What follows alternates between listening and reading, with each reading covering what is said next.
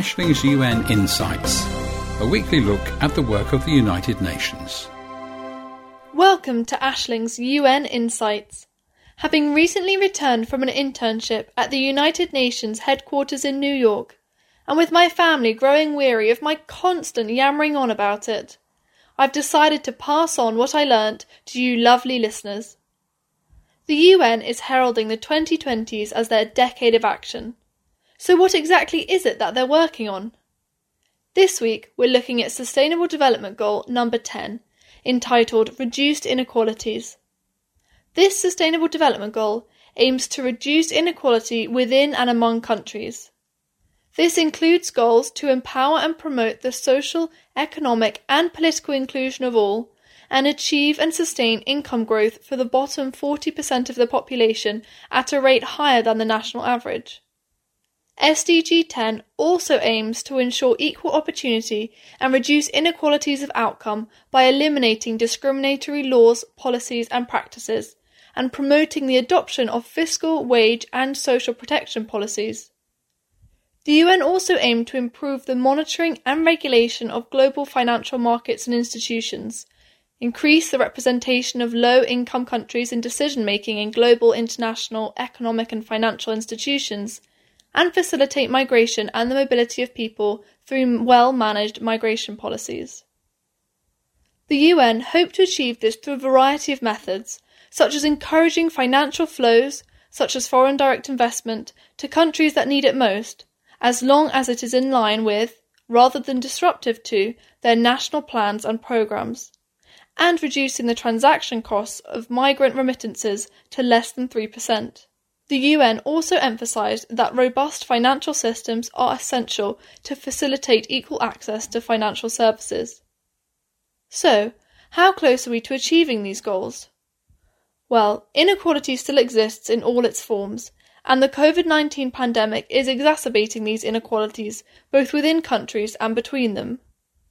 Before the pandemic, there was some income growth for the bottom 40% of the population, but in the 90 countries with comparable data, that 40% still received less than 25% of the overall income, whilst the top 10% received at least 20% of the total income and around 1 in 5 people in the 31 countries analysed between 2014 and 2019 had experienced discrimination on at least one ground prohibited by international human rights law.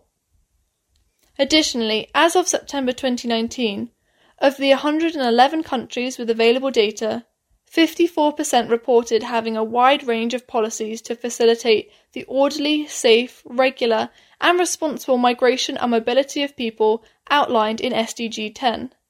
However, it was much higher in Central and Southern Asia at 80% and Latin America and the Caribbean at 79%, compared to the 33% of countries in Oceania, Northern Africa, and Western Asia. Unfortunately, although the General Assembly and the World Trade Organization use a one member, one vote system, the World Bank does not.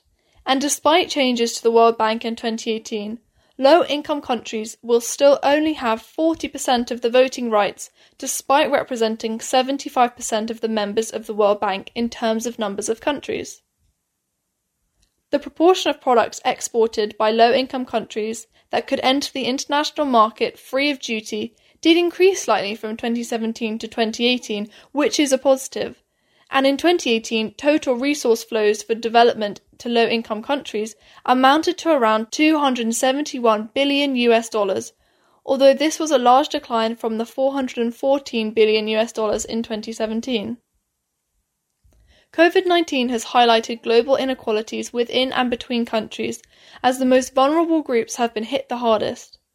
There is clearly still a long way to go to continue to reduce inequalities within and between countries, but this must be incorporated into national plans to build back better after the pandemic. The scope of the United Nations is huge, since there are many departments tackling different global issues. So each week I'm shining the spotlight on one department and looking at the work that they do. This week I want to look at the Division for Inclusive Social Development, within the Department of Economic and Social Affairs. The goal of the division is to strengthen international cooperation for social development, specifically achieving social inclusion and reducing inequalities. They also aim to do this through fostering effective policies and encouraging more global dialogue on social development issues. Social issues encompass a wide range of topics, but the Division for Inclusive Social Development are particularly focusing on increasing international cooperation in the areas of poverty eradication, employment generation in productive employment and decent work, and the social inclusion and integration of older persons, youth, family, persons with disabilities, indigenous peoples, persons marginalised from society, and development. They state that this is necessary in order to build a secure, just, free, and harmonious global society which offers opportunities and high standards of living for all. In order to achieve this goal, the division monitors national and global socio-economic trends, identifies emerging issues, and assesses their implications for social policy at the national and international levels. The Division for Inclusive Social Development promotes international standards and norms in line with the Sustainable Development Goals, and contributes to international discussions on social issues at the United Nations, for example, at the Conference of State Parties to the Convention on the Rights of Persons with Disabilities and the United Nations Permanent Forum on Indigenous Issues. There was only one International Day this week. These days aim to raise awareness of a particular global issue, and if any of these topics really pique your interest, then I encourage you to look into them further, as that is exactly the aim of declaring international days in this way. Monday, the 20th of July, was World Chess Day. The UN recognises chess as a global game which promotes fairness, inclusion, and mutual respect, as it is an affordable and inclusive activity that can be played by all regardless of language, age, gender, physical ability, or social status. Chess is therefore seen as contributing to an atmosphere of tolerance and understanding, as other sports, arts, and physical activities do too. This year specifically, the UN highlights how throughout history, games and sports have helped humanity to survive times of crisis by reducing anxieties and improving mental health. And over the past few months, interest in chess has increased, with many chess games being held online. So, what has been discussed at the UN this week? As before, if any of the things I mentioned particularly catch your attention, then you can hop on the UN Web TV website and watch the meetings in full. On Monday, there was the global launch of the Future Possibilities Report. The report provides guidelines on how governments can prepare to build back better after the COVID 19 pandemic. The report focuses on six transformational trends. The first is the exabyte economy, which considers the impact of continued technological advancements on the economy.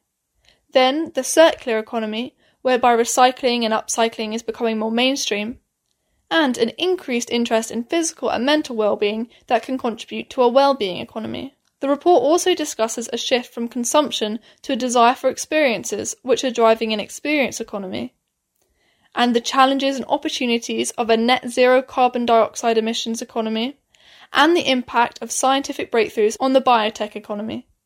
On Tuesday, there was a multi stakeholder hearing about accelerating the realization of gender equality and the empowerment of women and girls. They discussed the progress of the last 25 years. For example, many countries have reached gender parity in educational enrollment, and the global maternal mortality ratio has decreased significantly but they also discuss the areas where progress has been slow or has stalled. For example, women and girls are disproportionately responsible for unpaid care and domestic work. Women are more likely than men to live in extreme poverty, and violence against women and girls in the public and private spheres remains pervasive. They also spoke about the impact of the COVID 19 pandemic on women and girls. On Friday, the Security Council discussed the impact of climate change on international peace and security. And throughout the week, there were also meetings about the situation in Syria, Palestine, and the Middle East more generally. That's all from me for now, but join me next week for more UN insights and news. See you then! Ashling's UN Insights, a weekly look at the work of the United Nations. Radio.